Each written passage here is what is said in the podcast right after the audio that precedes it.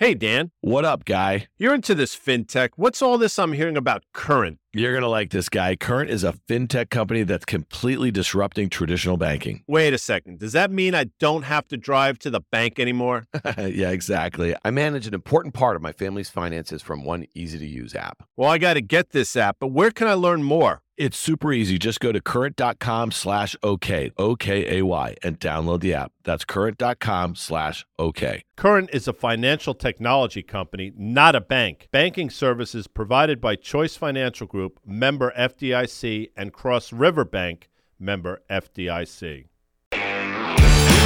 All right, welcome to OK Computer. I am Dan Nathan. We got a big show for you today. We have Mark Mahaney. He is the Senior Managing Director and Head of Internet Research at Evercore ISI. We also are bringing in the big guns. My co-host of On the Tape podcast, Guy Adami, is going to join us for this conversation. And also stay tuned, because after we talk with Mark, I have Trevor Marshall. He is the CTO and co-founder of Current, and we're going to talk all things crypto and fintech. All right, but first, Mark Mahaney, you are a legend. Welcome to OK Computer.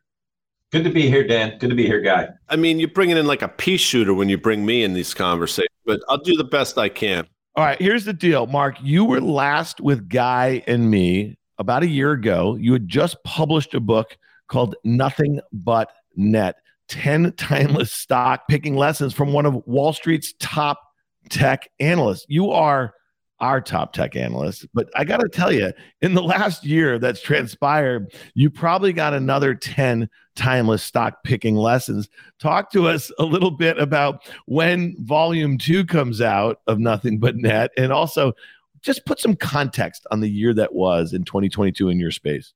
I don't know, Guy and Dan, if you speak Latin, there's this expression called annus horribilis, which means horrible year or crappy year or whatever you want to use. This has been the worst year for growth stocks, tech stocks, since at least 2008. So that's going back, 15 years. Last time we were about to enter in a recession. There's some similarities, but mostly differences. It's been a terrible year for growth stocks and tech stocks. I think I published my book right at the peak of the tech market. So you're darn straight, there's some lessons to be learned. We went from an easy money to a hard money environment. So we had really low interest rates, and we've had this gap up in interest rates that we've never really seen, not in our recent professional careers.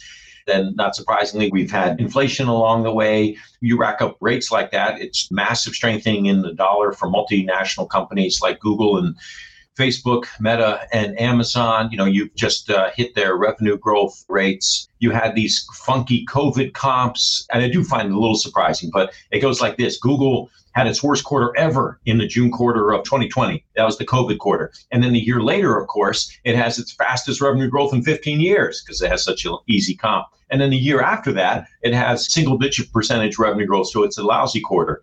You got to work through the comps and think through them. But anyway, you had funky comps in the first half of the year. And so, yeah, there's a lot of reasons. And you had some structural changes, by the way. So there were some new elements. It's not just macro. For names like Meta, and even for some names like Google, and definitely for names like Snap, you had the rise of TikTok. Then you had these Apple privacy changes, which kind of gutted performance marketing. So there were some structural changes, and now you've got macro that's just starting to bite. And it's really been a really tough year. I describe myself as being muted and cautious going into 22, but that wasn't right. The right call was to be utterly bearish, and I wasn't. Now we're going into 23. I think the setup's very different, and we can talk about that. But that's what's happened this last year. It's been one of the worst years I've seen for tech and growth stocks in well over a decade, in about 15 years. Yeah, and I'd love to hear your prognosis for 23 without question. But I find to be the most interesting about this year, at least in your world, is as much as it was a macro thing. In other words, as you mentioned, Fed pivoted in November of last year, and quite simply, if you overlay when the Fed changed course with many of your names, that proved to be the top. But in a lot of ways, it was also company specific. If you think about it, Facebook's problem or Meta's problems were Meta related, Google to a certain extent. You see what's going on with Amazon. A lot of the Amazon woes are specifically Amazon. So you have this macro backdrop, and then you have companies that, quite frankly, tripped over themselves this past year. You're right. And I tried to lay that out with Meta, because the Apple privacy changes were a real deal for all performance marketers, including part of Google, but definitely for Meta. You know, when Meta first said sometime in early 2021, they said they thought it'd be a $10 billion negative impact from the Apple privacy changes. There's a good number of us, including myself, who thought that's BS. It's not going to be that much of an impact. Turns out it pretty much was. So I give Meta some credit for at least saying, hey, we got a problem here, and this is how big it could be. Very few other companies actually did that. But then there were other company mistakes. Analysts did this. Investors did this, and companies did it. They over-extrapolated from COVID. And Amazon, to their discredit, over-extrapolated. To their credit, they were the first company in April of this year off the March quarter earnings call to say, hey, we overhired and overbuilt because of COVID. We came up with a series of demand scenarios, and we built to the high end of those demand scenarios post-COVID, and those didn't come through. So we're going to freeze hiring, and we're going to cut back on some of our distribution center capacity plans. So credit to them for being the first to kind of acknowledge it. I still don't think they were aggressive enough. And I think this is the case kind of across Silicon Valley. I mean, Google just went 5 quarters in a row of record hiring ads. So in other words, every single quarter of the last 5 quarters, they added more employees than they had ever in any prior quarter. And just every single quarter was more. They added 30,000 employees in the first 9 months of this year, the first 3 quarters. And Google, if anybody, should probably know that there's a recession coming because they can see what people are typing in the search box. This sector is overhired, overbuilt. That's not necessarily across the board, but we've heard it from a lot of different places. Facebook has said it. Amazon has said it. DoorDash has said it. Then there were companies that just had to take out half of their cost structure. That's Peloton. And then there were companies whose cost structure got gutted because the demand got gutted at the beginning of the COVID crisis. That's like Uber and Booking and Airbnb. That's kind of one of the interesting setups, by the way, about 23 is that we've had an unprecedented level of cost cuts, RIFs, reduction in forces across the internet space. It's one of the reasons why I'm more tactically constructive going into next year. Well, Mark, let's talk about Meta, because here's a company, like you said, a handful of own goals there, but you gave them credit for what they thought that ATT might do to their business early on. And a lot of people might have been skeptical of that. They thought maybe they were kind of lowering the bar a little bit. But here's a stock that's down 65% in the year. It's down 70% from its all-time highs, has a $300 billion market cap. Revenues and sales expected to be flattish to down for, let's call it, this next year or so. And so I guess my question to you is, we have declining margins, but we also have that rift that you just talked about. They're laying off, 13% of that 87,000 workforce. And it seems like the next shoe to drop is really just a pretty precipitous slowdown in the spending as it relates to metaverse. I also think that there's probably a really good chance that they start to pull some of those levers that they never did, monetizing things like WhatsApp, and maybe it's through payments and some sort of B2B functionality. So my question to you here is that while there's been a lot of focus on a lot of these other names, Meta trading 14, 15 times next year is expected, unless you think that there's further earnings declines, further margin declines, further headwinds from all the things that you laid out. Does Meta present an unusual value opportunity when you consider the scale of their business and their different levers they have to pull to monetize nearly 3 billion monthly active users across the platforms? Well, my answer to you is yes, and it's one of my top picks for next year. I prefer Netflix and Uber over it, but I think the risk reward on Meta is highly asymmetric. So on the PE multiple, this thing is trading actually more like 12 times, and this company has a chunk of cash. Even in a depressed demand environment, they're still generating 25% GAAP EBIT margins.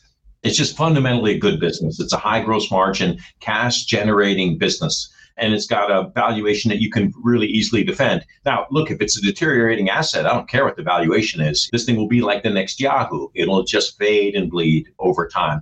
But I look at the user growth, and it kind of continues. I look at the engagement growth, the amount of time that people spend with Facebook, and it continues. The company's got a lot of product shifts that they're undergoing, the most risky of which is this metaverse, reality labs that they're spending 10 to 15 billion a year. It's a big number, and most investors hate that, the scope of the investment. But they've also got some other makeshift product shifts that I think are actually smart long-term investments, like bringing in more short-form videos. That's that Reels product. If you're on your Facebook news feed, you'll notice that there's just a lot more content in there that's not relevant to your friends. It's specifically relevant to you that they pulled from the internet. So they've kind of opened up the graph on Facebook. I think that's also leading to more engagement. My sense is that numbers are actually low enough now. Like, the reason I like some of these stocks is I think multiples have been de-risked, estimates have been de-risked, and cost actions have been taken. And that's Meta. They took out, as you mentioned, they did a 13% RIF. Estimates now, the street's looking for 4 to 5% revenue growth next year. I think in a modest recession, I think those numbers are actually doable. And then with all the cost cuts and the revenue growth, I actually think this is the first time in a while I can say I think there's upside to street EPS estimates next year. And in terms of the multiple, has it really been de-risked? Yeah, you're at a trough multiple, whether you look at it on EV to sales or EV to EBITDA or PE. This is about as low of a multiple as you can get. So you just need one or two things to get right. And look how quickly this thing whipsawed around the quarter. It wasn't because it traded off 25%. It wasn't because revenue missed. It wasn't because the user numbers came off. It's because they sounded so damn cavalier about expenses for next year. Stock got smacked down 25%. Then they came back in the fastest two-week pivot ever in corporate history and said, we were wrong, we're not going to spend as much as we said we would, and here's our RIF. And the stock is almost, if you normalize for the market, it's pretty much back to where it was at that print. So to me, I find that kind of reversal to be relatively bullish. If they do more cost cuts and the revenue numbers are low enough now that they can be met, all you have to do is meet those numbers. I think the stock can re-rate. Mark, I'm with you, and it's interesting when it did have those trough lows, the amount of volume that changed hands in the stock, that reeks of capitulation to me. And the other thing I mentioned, you sort of alluded to it though, something we've talked about for a while, the chorus to ban TikTok in the United States seems to be getting louder and louder. I don't know what that looks like, but I've said on the show and I've said it on our podcast that if in fact that were to happen, I think Facebook goes up, regardless of level that it's currently trading at, 25% in a straight line. Is that accurate? Am I looking at it correctly? I agree with you. 25% is a lot, but the thing clearly goes up 10% plus. And Guy, you probably know the actual percentages better than I would, so I'll take your word for it. I think about smaller cap names like Snap would definitely also trade up a lot. There's no question that TikTok has been taking time away from Instagram, time away from Snapchat, time away from YouTube. We're really to be banned. You know, honestly, I thought 6 months ago, that'd be a really small likelihood of happening. But based on a series of checks we've done recently in webinars, it seems like the risks are much greater. I think the U.S. security complex, including public statements by the FBI, the head of the FBI, clearly view TikTok as a national security issue. So you not only have these social security issues, by that I mean, you know, the health of teenagers, so social security and national security, you put that together. And I just don't think that there's an easy negotiated solution between ByteDance, the owner of TikTok, and the U.S. government, which means it's almost impossible for this not to be a forced divestiture. And I don't think ByteDance will sell TikTok. So I think there's a not greater than 50% chance, but geez, it's like a 30 to 40% chance that there's actually a banning of TikTok. It's happened in other countries, by the way. There's actually a banning of TikTok. Then that'd be a huge catalyst for a Meta. Well, let's talk about Snap for a second here, Mark, in the context of what Elon Musk paid for Twitter. When you think about Snap down 90% from its all-time highs that it made late last year, like this time last year, when you just think about that, I mean, for you and me and Guy to put that in some sort of context, you'd have to go back to the financial crisis and think of some banks that basically lost 90% of their equity value and almost went to zero, or go back 21 years or so from the highs of the .com. And so here's a company that the product and the service is still pretty widely used. Advertisers are pulling back a little bit just because of the environment, but also some of the competitive sort of issues. But talk to me about this, a $13 billion enterprise value. They had nearly the revenue that a Twitter had. They monetize better. It's not nearly as a divisive sort of space. They had more monthly active users than Twitter. Why is this thing $13 billion enterprise value? Is it just such a mess? And this company is really cutting to the bone, right? When they did their restructuring a couple late last year, they announced massive layoffs, non-core businesses. I mean, the list goes on and on and on. And so when I think of this as a unique social asset that's much less divisive than some of the other platforms out there, what do you think here, man? Are we going to see some M&A? What's going to happen with Snap? I don't expect to see M&A, and I think you have to be careful, Dan, about making that analogy, whatever, with Twitter, because I think Twitter was a once-in-a-lifetime acquisition. I mean, that wasn't a strategic buyer for Twitter. That was an ideological buyer of Twitter and by the world's richest person. And you just don't get that happening too often. So I don't think Musk is going to look back on this and get a positive ROI. What do you think Twitter is worth right now? He paid $44 billion for it. And when you think about that, to fund that deal, his other company that he is a CEO of, he was selling that stock that's lost a couple $100 billion in market cap. What do you think Twitter is worth right now? Just all of the divisiveness around the platform, the loss of certain advertisers, which is not likely to lose anytime soon, maybe the loss of a lot of users who are forced to become subscribers and didn't mind being the product. I'm just curious when you think about that, because again, we all know the wrong price was paid, but when's the last time you've seen so much value destruction, like by the operator of the company or the platform like this? When AOL bought Time Warner, maybe, throw that out as an example. Look, and I wish Musk the best of success. Twitter is a really important platform, and I hope he can improve it. I really do. It would be worth a lot less. And he obviously made a bid at a time without due diligence, and then the market fell off, and there are laws and contracts, and so he had to live up to it, and he did. My guess is that'd be worth a lot less. The question is whether it would actually be worth back to that level in a few years based on changes he may bring. I just never thought that he had a dramatically thought out business plan, but he had a dramatically thought out ideological plan for the platform, and I wish him a lot of success. Somebody that's had a pretty thought out business plan is Reed Hastings at Netflix. And you look, I think people really started catching on to the stock. I want to say mid-2014 or so is when you started to hear people talk about it in earnest. It had a huge run into the summer of 2018, probably sold off 40% into the winter.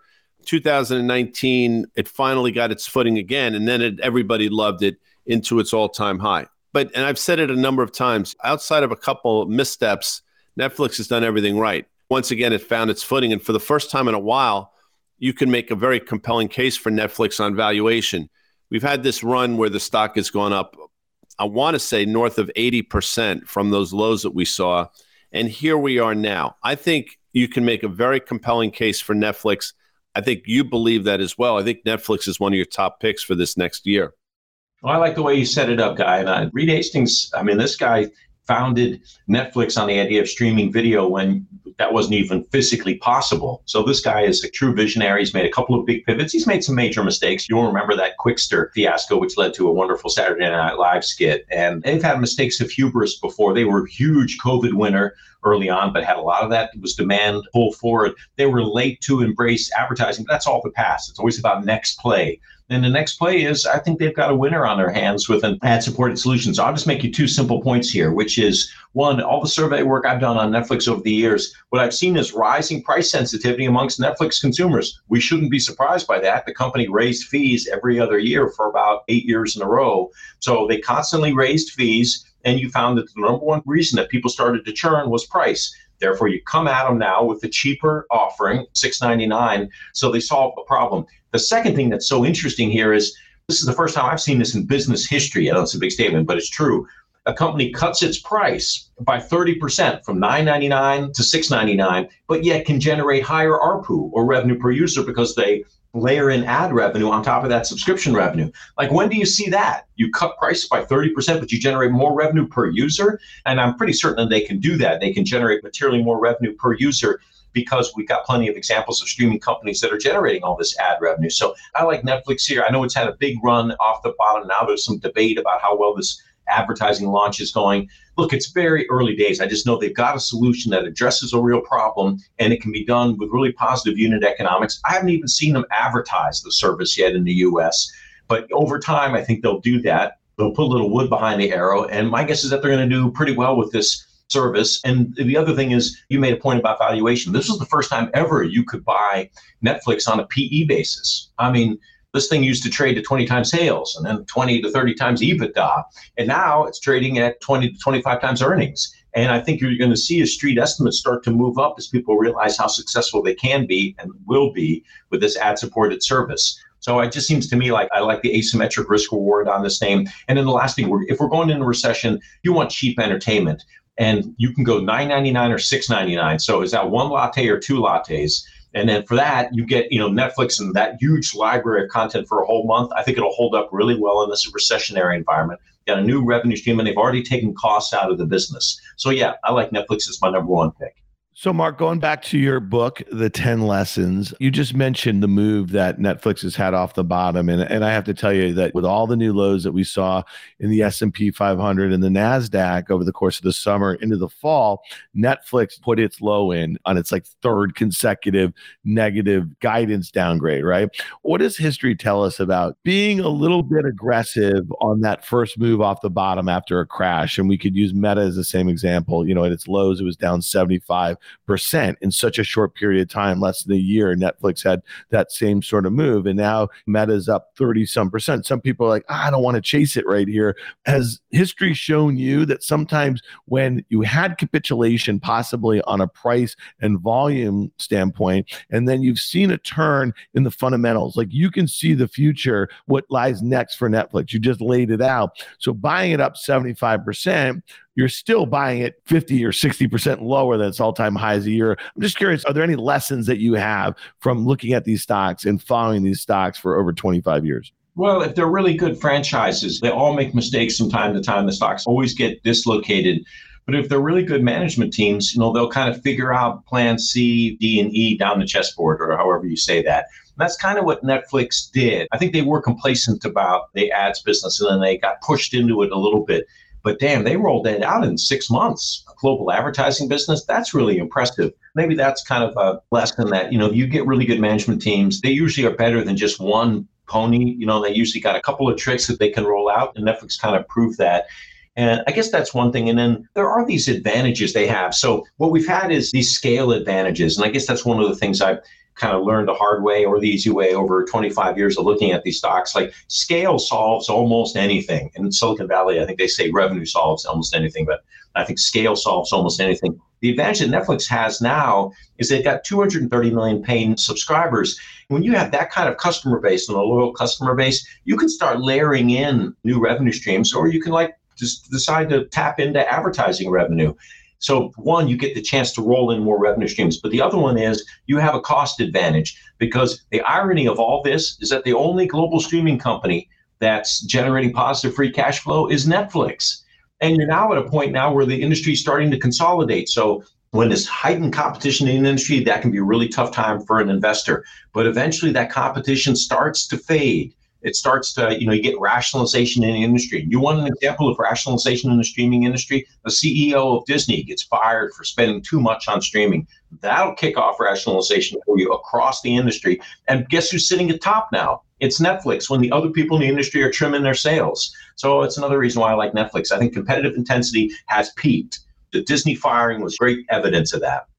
A bunch of those themes that you just mentioned, they're kind of all wrapped up in Amazon a little bit. You talked a little bit about some of the mistakes that they made as far as overbuilding, overhiring during the pandemic, and the stock that's down. It's been cut in half, basically. Andy Jassy took over from Jeff Bezos in July of 2021. That was really the high for the stock. But when you think about streaming, they're there. When you think about advertising, they're there. It's a big business. I know that we've looked at some of the sum of the parts, and they're basically valuing the North American retail business at zero. We're seeing some headwinds. These are just kind of more economic. It's not competitive at the moment here for AWS, but investors are kind of shooting first, asking questions later. The stock made a new 52-week low, nearly two-year low today. It is quickly approaching, Mark, its March 2020 lows. So my question is, they've done some of the heavy lifting. They've cut costs. They've narrowed their focus in some areas here. But what has to happen for Amazon to make a bottom, especially if we're not valuing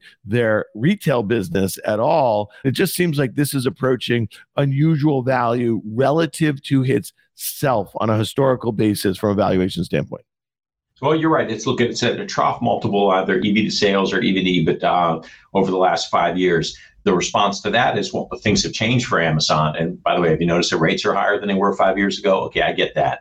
But in terms of whether anything has structurally changed for Amazon, still about 20% of retail sales that are online, and that's going to keep rising over time. And Amazon is still, they're actually at the margin gaining share in retail. They grew 20% last quarter. in terms of U.S. online retail sales. Nobody else is growing at that level, and they've got to look at the scale they're doing that on. So they're clearly gaining share in online retail, and I think they will even more so during a recession. And cloud computing growth is slowing down for AWS as it is for Azure, and so will it for Google Cloud.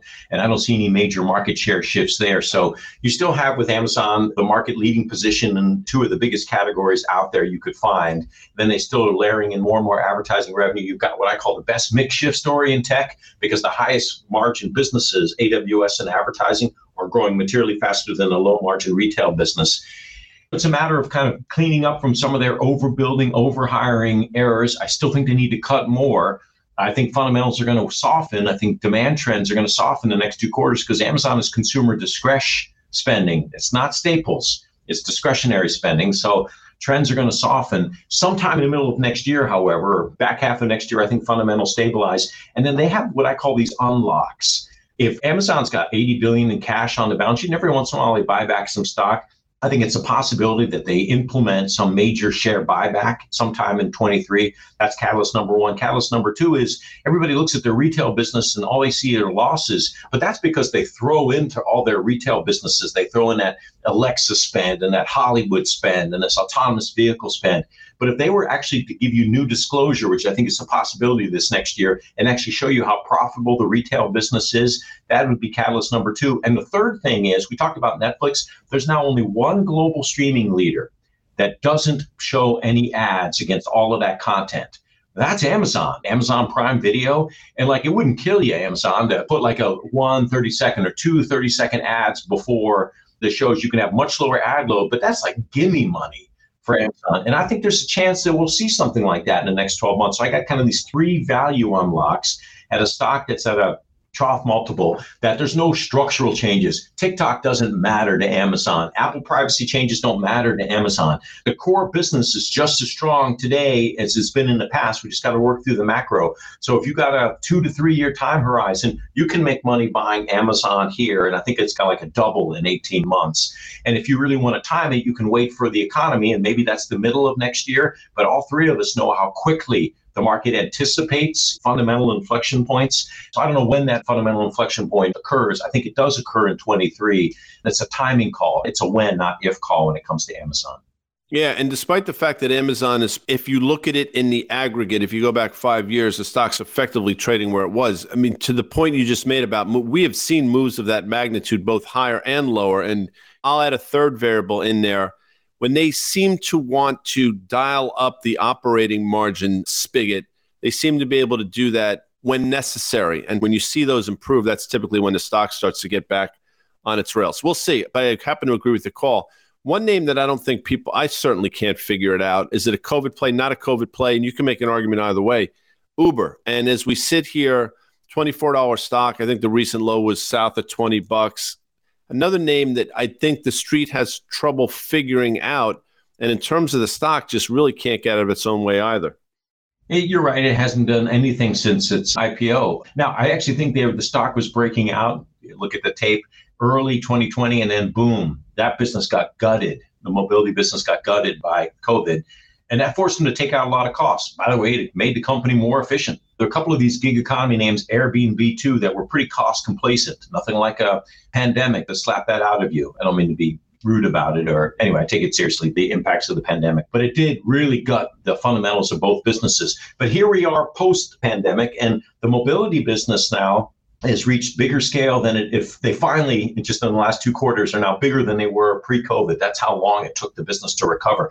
But it's recovered. And guess what? In the meantime, the business is now more efficient. It's generating higher margins than it was before. And the Eats business, the delivery business, is now profitable too. So for the first time ever, since you and I last talked, you know the big thing that's happened to Uber? It's generating positive free cash flow. Did it in the June quarter, did it again in the September quarter. And if they keep adding up those positive free cash flow quarters and get close to this $4 billion in free cash flow goal that they've laid out in 2024, this stock will re-rate. So that's why Uber is one of my top picks. I also think the mobility part of the business is probably a kind of utility. I just, we're all going to keep commuting during the recession. We're going to still use our social rides, going out on Friday and Saturday nights and Ubering, a couple of airport trips too. So I think the use cases are still going to be there. I worry a little bit about the delivery side of the business. That could weaken in a recession. But I think the larger part of the business, the mobility part of the business, has pretty sticky demand. And I think the company got the memo. We cut costs, we drive towards free cash flow, and we prove that we can reach $4 billion in free cash flow. And if they do that, I think the stock's got a lot of upside, because that gives you like a 7%, 8% free cash flow yield for a name that's kind of a global utility that's got 90 billion in bookings, growing close to 30% year over year. So you got growth and profitability and scale. That's a rare combo. So Mark, the comments that you made about Amazon, you said if you can be patient, if you can look to buy it on weakness in the not so distant future, you think it's a double, 18 months, 2 years out. But some of the caution about Amazon and the kind of economic headwinds they have can easily be extrapolated to your entire coverage here. And so my question to you is, are we in for a January with a handful of negative pre-announcements followed by a bunch of calendar year 2023 guide downs when we get the earnings officially in late January, early February? And is that going to be the realization that it might be a really difficult year even in 2023 to make money in some of these high valuation stocks? We just talked about a handful that look really cheap relative to themselves, but if they were to guide down meaningfully and not have the growth materialize that we might expect, then they're going to look really expensive. So your history following this sector, we had a protracted bear market after the dot-com. There were fits and starts. There were 75% rallies in stocks like we just saw in Netflix, only to go back and maybe retest some of those lows. So I'm curious, do you think we're in that post-dot-com crash mode? Because a lot of the stocks have had similar moves, but is it just a different sort of environment? And do the tailwinds, the secular tailwinds, are they just too strong right now? I think it's a different environment, but I think your setup question is the right one, Dan. And I think the answer is, I think most companies are going to be guiding down. I think demand trends are deteriorating. We've tracked that just in October and November. Online advertising, weaker. Online retail, weaker. Cloud computing demand, softer. Travel just looking like it could tip over. It hasn't yet, but it's kind of hard to think that it won't. And so I think most companies are going to be guiding down. So you want to be super tactical here, but it is a stock picker's market. And those trends, you and I could have talked about those 2 months ago. There's still been some outperformers. So you want to find companies that have got somewhat recession-resistant revenue models. I don't cover defensive stocks. I'm sorry, I don't. But I got some names that are less consumer discretionary and a little bit more thrifty names. And again, Netflix for $6.99 a month. That seems like a pretty cheap way to keep entertained during a recession. Uber, I think with its mobility business, is a utility that people aren't going to cut, or they're going to cut only modestly. So I think there's a few outliers in there. Those are the two at the top of my hit list. And then I got Meta in there just because I think the numbers have been brought down so much. I just think the risk reward is so asymmetric with the valuation, because it's not a high multiple name. Trading at 12, it's got a dramatic discount to the market that I just don't think it deserves. So I'll fall on my swords, die on the hill on those. But the other names, including the names I really like for the long term, names like Google and Amazon, I think their commentary is going to cause pressure on those shares. I find it hard to believe that those stocks are going to outperform near term, 3 to 6 months, when revenue growth trends are still decelerating and margins are going to be under pressure. All right, last question before we get out of here, Mark. Are we going to see one of your old favorites from like 20 years ago or so? Apollo bought Yahoo from Verizon Media. Jim Lanzone was brought in to be the CEO of that company. I know Jim, and I know some of the people on the board, a real serious board here. He's a real serious operator. This is a company that has a huge audience. And I have to assume when they look around, they never had anything really in social. They bought Tumblr. That was a big zero. It wasn't social. You got to think that as they see the landscape changing here, as they see how disruptive TikTok has been, and then how disruptive some of the other things have gone on from a competitive standpoint, or how disruptive Elon is being at Twitter, they have to see a lot of opportunities given the audience that they have right now. Is that something you're tracking? You're tracking this company, and will they rise like a phoenix? That was a long-ass pause, Mark Mahaney. We've seen very few examples of companies rising like a phoenix. Like, I'm trying to think of one in the internet space. Maybe you could argue that was Amazon. Maybe they were rose in the phoenix from 2002, 2003 to where they are 5 years later and then 17 years later. Maybe it was a rise from the phoenix. I mean, that's probably the exception that proves the rule. It is very hard to rise from the ashes in this industry, you'd have to convince people that you've got something that's materially better than what's out there. So look, I hope it works, but I think the odds would be clearly stacked against them. All right. Well, listen, Mark, we really appreciate you being here. 1 year, I guess, from the publication of your book. And I just want to do this. We didn't do this at the time, but for the first 100 listeners who leave a review on the Tape or OK Computer in the podcast stores, you know what to do. Email us the review at contact@riskreversal, a screenshot of it, and we will send you for free a copy of Mark's book, Nothing But Net. So please do that. Listen, this is a great investing book. I read it last year before Mark. We talked about it there. There it is, Nothing But Net. So leave a review in the Apple Podcast Store. Take a screenshot, email it to us, and we will send you a copy of Mark's book with your address on the email. So Mark Mahaney, thanks so much for being with Guy and me today. Guy, thanks for bringing it, buddy. I love it, Mark. You know, I'm a fan. Thank you for your time. I think we're lining up in some of the thoughts we have for 23, so I hope they pan out. Thanks, Mark. All right. See you, guys. See you, Dan. Hey, listeners, it's Dan here. I want to tell you about a company that I'm really excited about. It's called Current. It's a fintech company that's completely disrupting traditional banking. I'm a new Current customer. It's already helping me and my entire family manage our finances, all from one easy-to-use app. So try Current for yourself and get the app by going to current.com/OK. That's current.com/OK. Current is a financial technology company, not a bank. Banking services provided by Choice Financial Group, member FDIC, and Cross River Bank, member FDIC.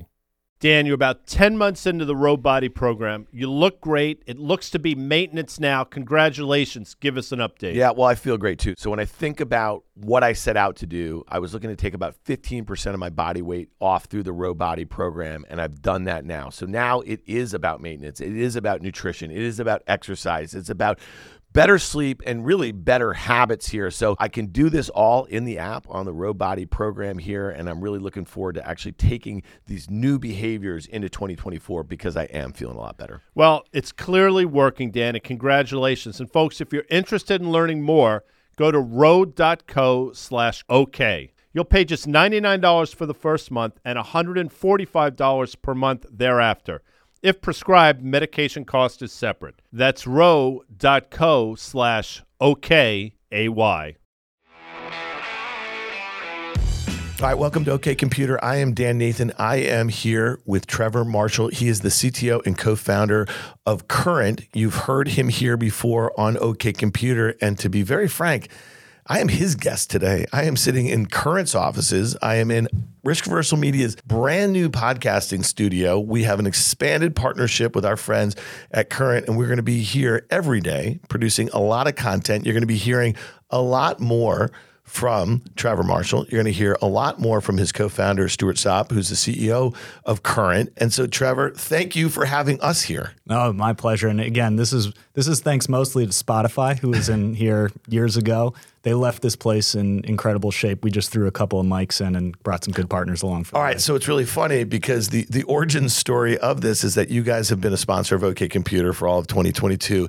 And I think I was over here over the summer with you and Stuart, and we were having a drink, and we were just walking around the offices, and you said, hey, you know what? By the way, there's something that you might be interested in seeing. And we went in this back room, and it's where all this storage, you just guys like old computers and old furniture and everything. And it is a really tricked out audio and video studio. And you said this was left over from Spotify a few years ago. And then we started thinking about, okay, maybe we can put this thing to use. Absolutely. Couldn't be happier. Got it going. Well, it's really cool. We're really excited because I know that Stuart's going to be spending some time with us on the Tape. You're going to be spending some time with us on OK Computer. So we're pretty fired up for that in 2020.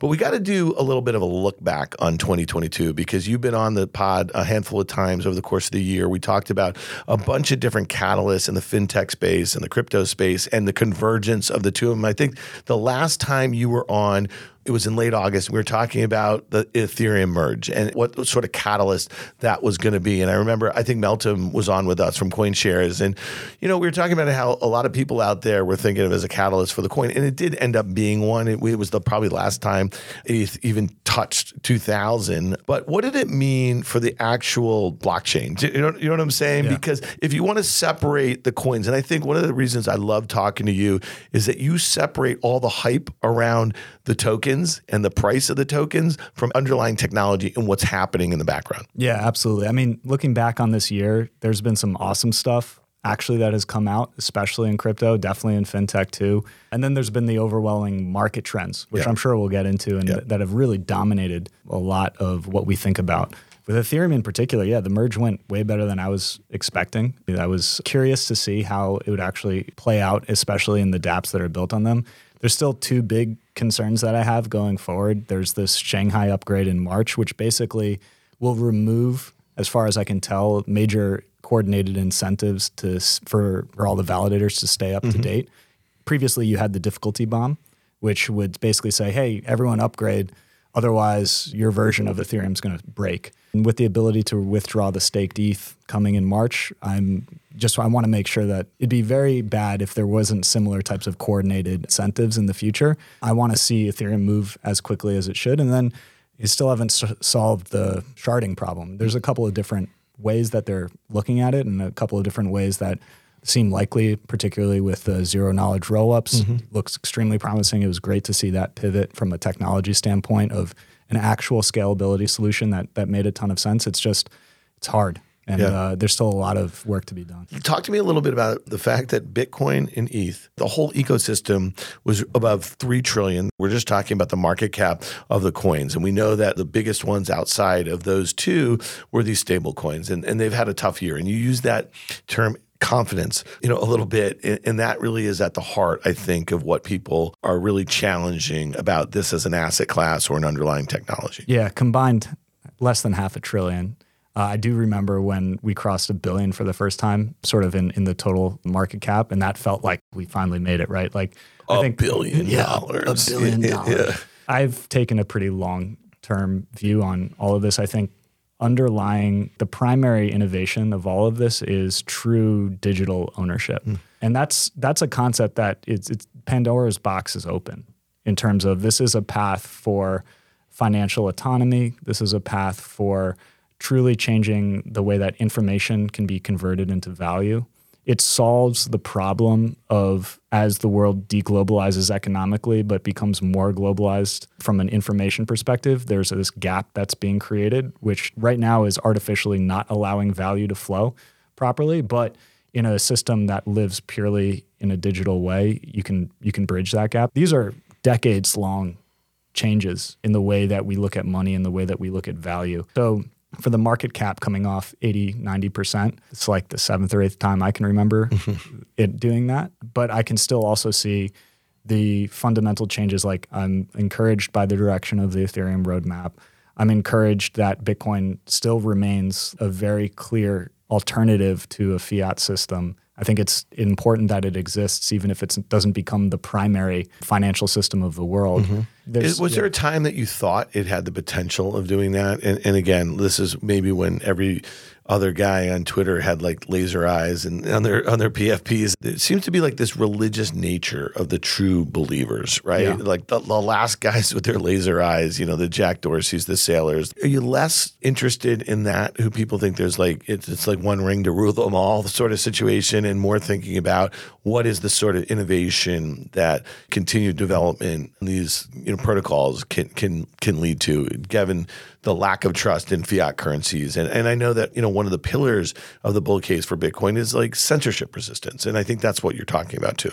Yeah, there's an element of that. I don't think I ever thought that Bitcoin would be the only financial system. Even when I was like far more naive about the way that systems and markets worked, I was fortunate enough to start my career on a foreign exchange desk and learned pretty early on sort of how interconnected financial systems are. And I think at most, and still kind of where I'm at, is probably it becomes part of a government's reserve as an alternative to dollars. And what would it serve there? So gold, a lot of governments hold a lot of gold. The Chinese this year, they've been selling dollars and buying gold. Is it governments ex the U.S. who are looking for something to diversify against the U.S. dollar? Is that how you see it? I think that's definitely a component to it. I think you go back to kind of what I'm saying around the ability for value to be transmitted globally.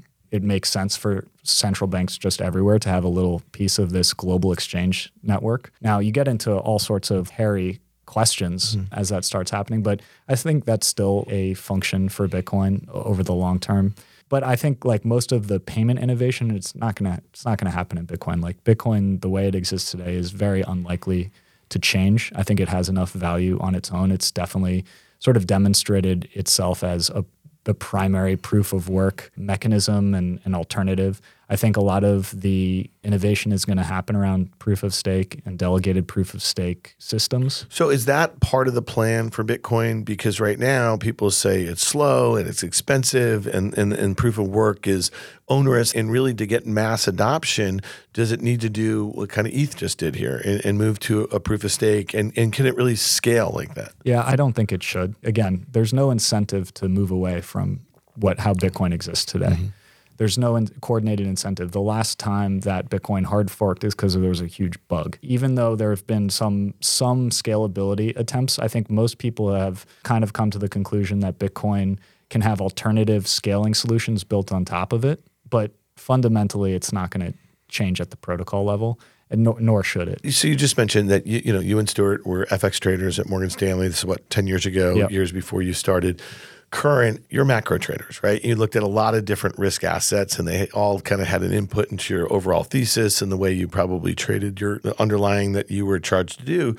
It seemed to me that some of the really smart macro traders over the last few years started to view Bitcoin as a macro asset, not as like, this is a market that I want to trade. Like I have friends who like created funds and they were just trading all these different types of coins. They were doing all this stuff with the stable coins and they were yield farming and they were doing all this stuff. And those are the guys I think who've just really had a difficult time. I think if you were one of these macro traders who viewed Bitcoin and possibly ETH as a macro asset, like that you would treat like the 15 other largest macro assets, and these guys were really small relative to them, then you're still in the game a little bit. You probably learned a whole heck of a lot in a very volatile couple of years. I'm just curious what you think about that, because I could see a lot of these dedicated crypto funds, which were born of people who are in the macro investing world, maybe coming back to it, but really just treating it as a few dozen macro assets. When I was at Morgan Stanley, I was an analyst. I wasn't really responsible for anything, but I learned a ton. I'm sitting there and being there as... You were Stu's analyst? I was Stu's analyst, absolutely. And he told me a story one day that you basically, I think you printed it out too.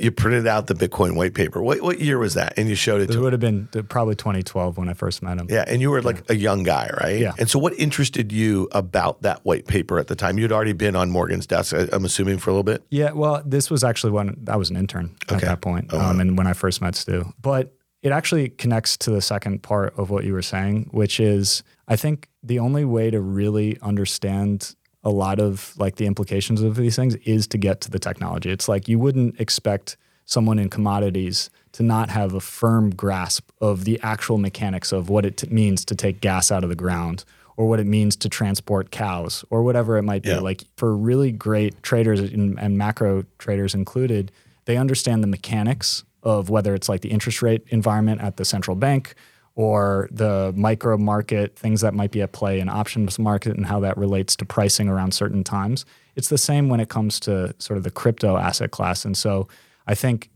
understanding and having at least a little bit of fluency around what the differences between consensus mechanisms are and what the implications of certain initiatives that are upcoming, those are the fundamentals of ultimately the pricing. Everything around it is really behavioral in the market and sort of following what seems to be hot. But I think getting down to the fundamentals is mostly what's informed me when I look at everything that's out there. But it does require a little bit of that technical look, which is Bitcoin's case. Why is proof of work such an amazing innovation, mm-hmm. and why is it important? Which is, in the white paper. Let's talk about the price here. You just mentioned something. I mean, Bitcoin's still above 18,000. And given what we've just been through over the last few months or so with the FTX implosion, and this goes back to confidence, right? And there's always all the FUD about Tether, right? And we've seen some issues with stable coins this year. So it doesn't seem like we're done here. And if you think of just some of the issues as it relates to FTX and what might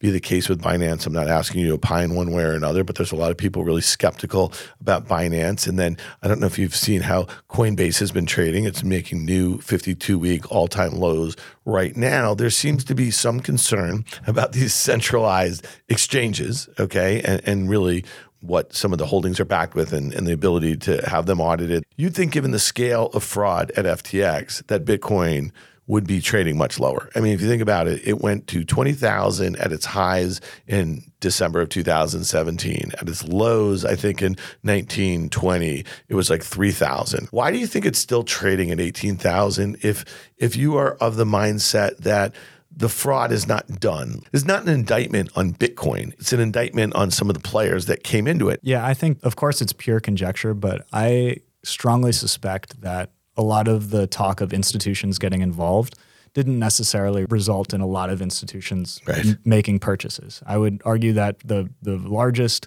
owners of crypto at this point are either folks like the trusts that have been around for a long time or miners. It's kind of how that market has been for a long time. And so I don't think you have the level of actual institutional ownership that has been purported. That would be, again, conjecture. I think it's like, to kind of recap 2022, it's interesting that what happened in crypto started with basically the collapse of leveraged incentives, which you could say, and leveraged growth incentives. So, you know, the way that Luna collapsed was ultimately because they were trying to get growth into something without really enough economics to back it up. It is far less malicious than what happened in other places of the market, but that created holes that were, you know, again, like kind of put in place from companies wanting to get access to those returns without thinking too much about how those returns were being generated, which then created this exposure, which ultimately in the last, you know, month, we've seen the biggest fallout happen with FTX. But that sort of leveraged growth incentive is the same thing that was happening really across fintech too, in terms of a ton of capital coming into the space, a lot of sort of go out and grow at any cost. And that was translated all the way down to crypto. And it just, this is kind of the story of 2022, is the deleveraging and the unwinding of things that didn't actually have an economic back to them. They were all exposed. You know, when you think about fintech, there was a ton of models that were really exciting in 2020 and 2021. Buy now, pay later in the public equity market that just saw, you know, huge amounts of interest. And when you think about it, it's not just from investors in the public market, but Square paid at the time, I think it was the summer of 2020, $29 billion in stock for Afterpay, right? And so right now, I think Square, I think their market cap is like in the high 30s, okay? When you just think about that, like think about what's happened in a year and a half since they made that acquisition. When you see that all of it coming unwound a little more than a year later, what's that as a fintech founder, as a CTO, what does that say to you about what's gone on over the last couple of years? Yeah, I mean, definitely like pendulum swings in both directions, and Square is way oversold, just in my personal view, just given the scope of what they're doing. And Current, we were part of that wave in 2021, but we were very lucky to have Andreessen in our last round, and they invested in us. They were looking at the long term, which is to say this can be an absolutely massive business that's going to take many years to get to. And at the same time, we started pulling back in marketing way before the market collapsed, because there was all these convergence of factors that led us to think we need to make investments into the core business as much as possible. And for 2022 for Current was really about delivering on those investments. We were able to add 35 points of gross margin through the transition into verticalizing our processing stack. These are the types of things that ultimately separate us, in my opinion, from a lot of what's in the market, which is great unit economics and the ability to actually leverage technology in the finance. It's not a finance company, it's a technology company. Well, it's funny, you know, I'm a customer if you listen to our ads. And so it's interesting to me, what I think has happened in 2022 when I just think of the app, okay? And I have an account, my kids have an account. You guys have a high yield savings account. And so that was introduced, I think, this year. And this was a year where interest rates started going up precipitously for the first time in a very long time. Also, you didn't do this at the top, but you did it just quite recently. Now you can buy ETH or Bitcoin via the account. I have a 19-year-old daughter who has an app now. She also has a card. I don't know if she uses the card because she actually, I think she uses the app to pay for things the way anyone would with Apple Pay or something like that. But then she actually has ETH that she owns. And then she also has money in a high yield savings account. And just think about that for a 19-year-old. Think about that. I'm 50 years old. When I was 19, I had what we called a Mac card. I don't know why we called them Mac cards. It was just an ATM card. And I had a checkbook, and that was it. And then figuring out how to balance, all that stuff was really kind of annoying, and people just didn't do it. So you didn't learn how to bank. You know what I mean? And now kids today are being born into it. If you're like later stage current customer, you're doing direct deposit, you're having all those. So it's just kind of interesting to me. You're really putting all this stuff at the fingertips, and you haven't been some Johnny-come-latelys just kind of getting into the next whiz-bang, really exciting thing at the highs as it relates to, I guess, financial products. Yeah, I think when it comes down to it, the ones that survive this time are the ones that have really understood what their business model is and have optimized around it. And if you haven't, or if you never really had a business model, it kind of falls apart at this point because there's not a lot of money that can come into your hands to kind of patch up a bad business. And so we have known for many years that our business is an interchange business. We make money when our customers use our cards. Mm-hmm. And that's our primary. And we've now, especially over the last year, made that a super efficient engine. And everything else we offer, we don't have to charge for it. We don't have to monetize. All we have to do is increase retention. And so the way to think of it is just generally the whole company and product strategy and technology strategy is optimize the revenue engine and drive retention. That's like the easiest way to summarize it is just optimize the revenue engine and drive retention into the product. Because if we can increase month 12 retention for our best customers, that has a massive impact on the lifetime value because this is a highly sticky product. Mm-hmm. Your daughters have been using it, I imagine, for a few years now, and they will probably continue to use it for quite some time if they're not having any issues, if it's a great, consistent experience, if they're getting more value.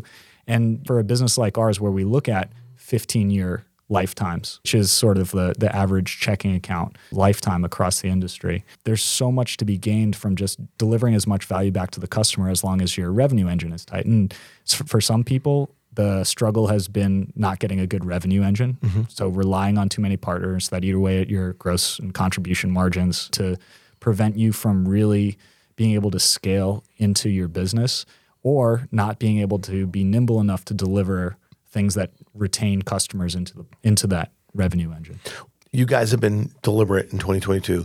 So what are some of the things that excite you about 2023? When you think about how deliberate you guys have been over the last couple of years, you've seen booms and busts. You've seen the pull forward of certain behavior during the pandemic.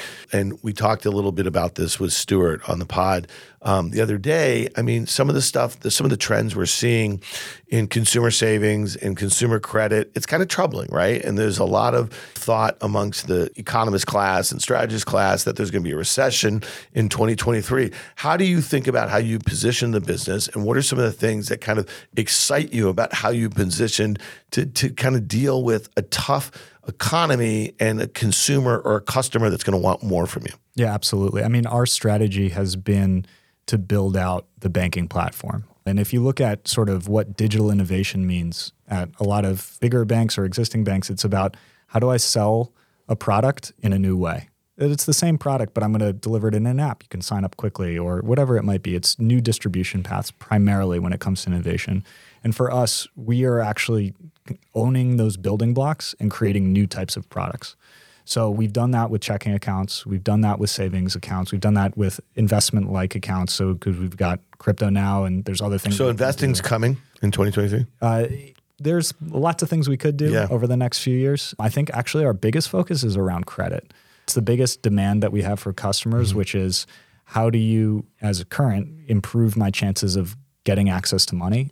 We do that very literally with our overdraft program, no-fee overdraft program, but we're also moving towards how do we build something that customers can build their credit score and eventually give them a product they can graduate into to help solve their liquidity needs. And from a market perspective, we launched the savings account because of the anticipated inflation that was coming following last year. Like Stuart has been around the block when it comes to macro. And when you print trillions of dollars, inflation will follow. We actually were able to get ahead with that rate at the time when we announced it was market leading rate. It's still market leading, but a lot of people are starting to sort of catch up on a Fed funds funded rate. Just curious, when you think about, I'm not asking about stocks, what are some of the fintech products and services that have been proven out in the last couple of years that you think are being underappreciated, whatever it is, the valuations in the public or private markets that are going to see their day in the next couple of years? Visa is amazing. People always talk about the end of card network. It's like, no, they've really figured it. What could end that? You know what I mean? Like, what's the bear case? If you're saying, no, Visa's like that in 5 years, then it's going to be this. The bear case, so what they do is they disintermediate, and they're not the only ones, but they disintermediate the needs of the consumer and the needs of the merchant and make it extremely convenient for value to be exchanged. I think the only existential threat that is realistic to them is if Apple or other devices come out with stablecoin wallets on their phone and merchants have point of sale devices that accept via a direct digital transfer of value. Where it's where you don't need the middle. It's effectively a cash replacement.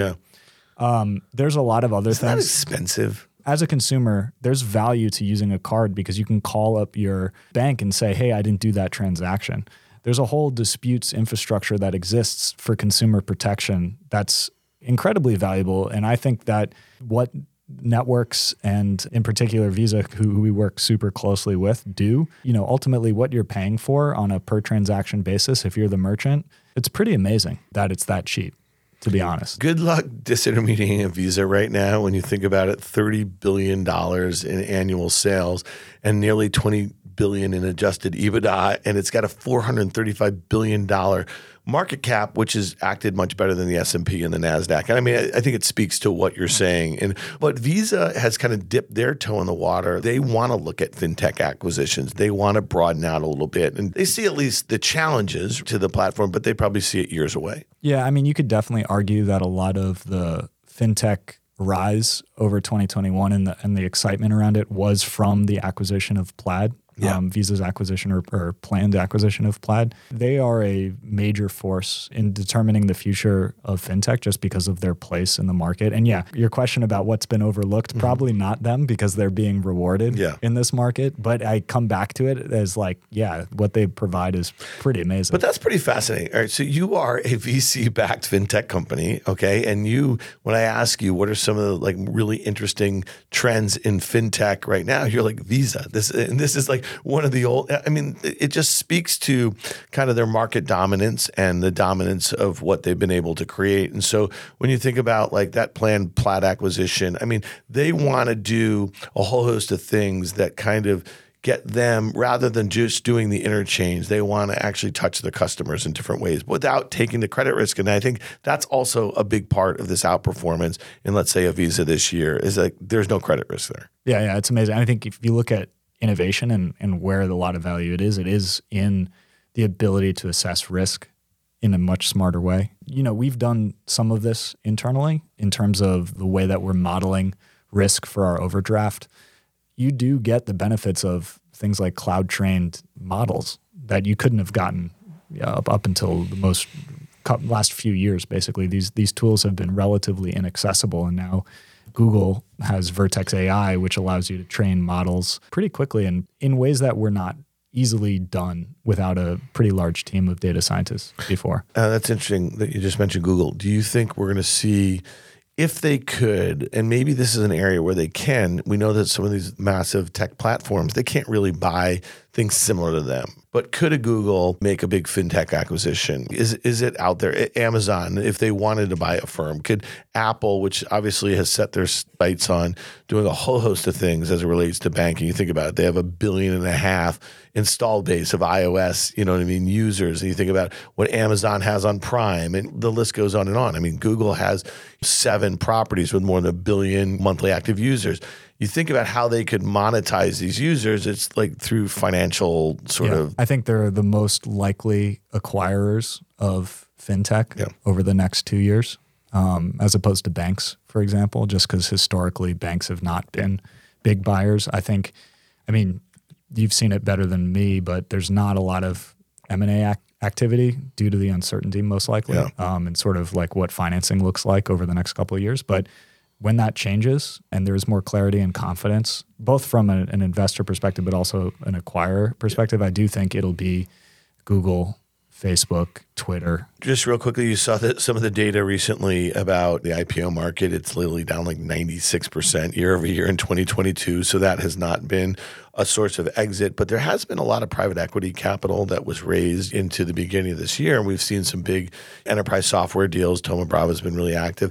I suspect we're going to see a lot of strategic M&A early in 2023, just because it will take time for the IPO market to come back. It'll take time for people to want to sell at the sort of prices, you know what I mean, that they have to market an IPO. But we know that strategics are sometimes less price sensitive because they want an asset, right? And they want to like grow into something. So I really think it's going to probably get pretty active in early 2023. All right, listen, Trevor, this is going to be one of many over the next 12 months we're going to have. I thought it'd be a great opportunity to take a step back and just kind of think about a little bit what's happened in crypto in 2022, where you think some of the stuff is going. And then obviously fintech, I mean, they're kind of attached at the hip, at least like from the way you think of things. You're thinking about a world where you want to take on incumbents or you want to disintermediate and you want to bring it. And that's kind of, I think, a bit of crypto thesis, if I'm correct. Yeah, absolutely. A lot of these things are intertwined. Certainly when you look at what's happened over the last year, a lot of things are related. A lot of them are market-driven this year, like 2022 is very market-driven. But yeah, 2023 should be pretty interesting as well. Yeah, you know, listen, my experience, again, being in the markets for the last 25 years, and then also just think about some of these bubbles that inflate and then they burst, right? And you think about what rises from the ashes. You know, I can think back in the post-dot-com period. I can think back to some of the innovations in and around, you know, the financial crisis or the things that led up to it. I mean, there are things that were born out that have become very, very successful. And I think what we're seeing now, we're going to look back and be like, oh, yeah, that was great. The management was really bad and the valuation was really stupid. And it's not just on the bankers that brought it or whatever. It's on investors who wanted it, right? And it's on some kind of ill-conceived sort of business plans. But some of these things will rise from the ashes and they will be very successful. And I think as negative as you might have been, as skeptical as you might have been, sometimes it makes sense now down 70, 80, 90% in some instances, taking another look and kind of separating the wheat from the chaff, if you will. So yeah, from an operator's perspective, just build a great business and just stay focused on that. All right, man. Well, I appreciate it. That's Trevor Marshall, CTO and co-founder of Current, and he will be back with us really soon. Thanks, Trevor. Thank you, Dan. If you like what you heard, make sure to hit follow and leave us a review. It helps other people find the show. We also want to hear from you. Email us at contact@riskreversal.com.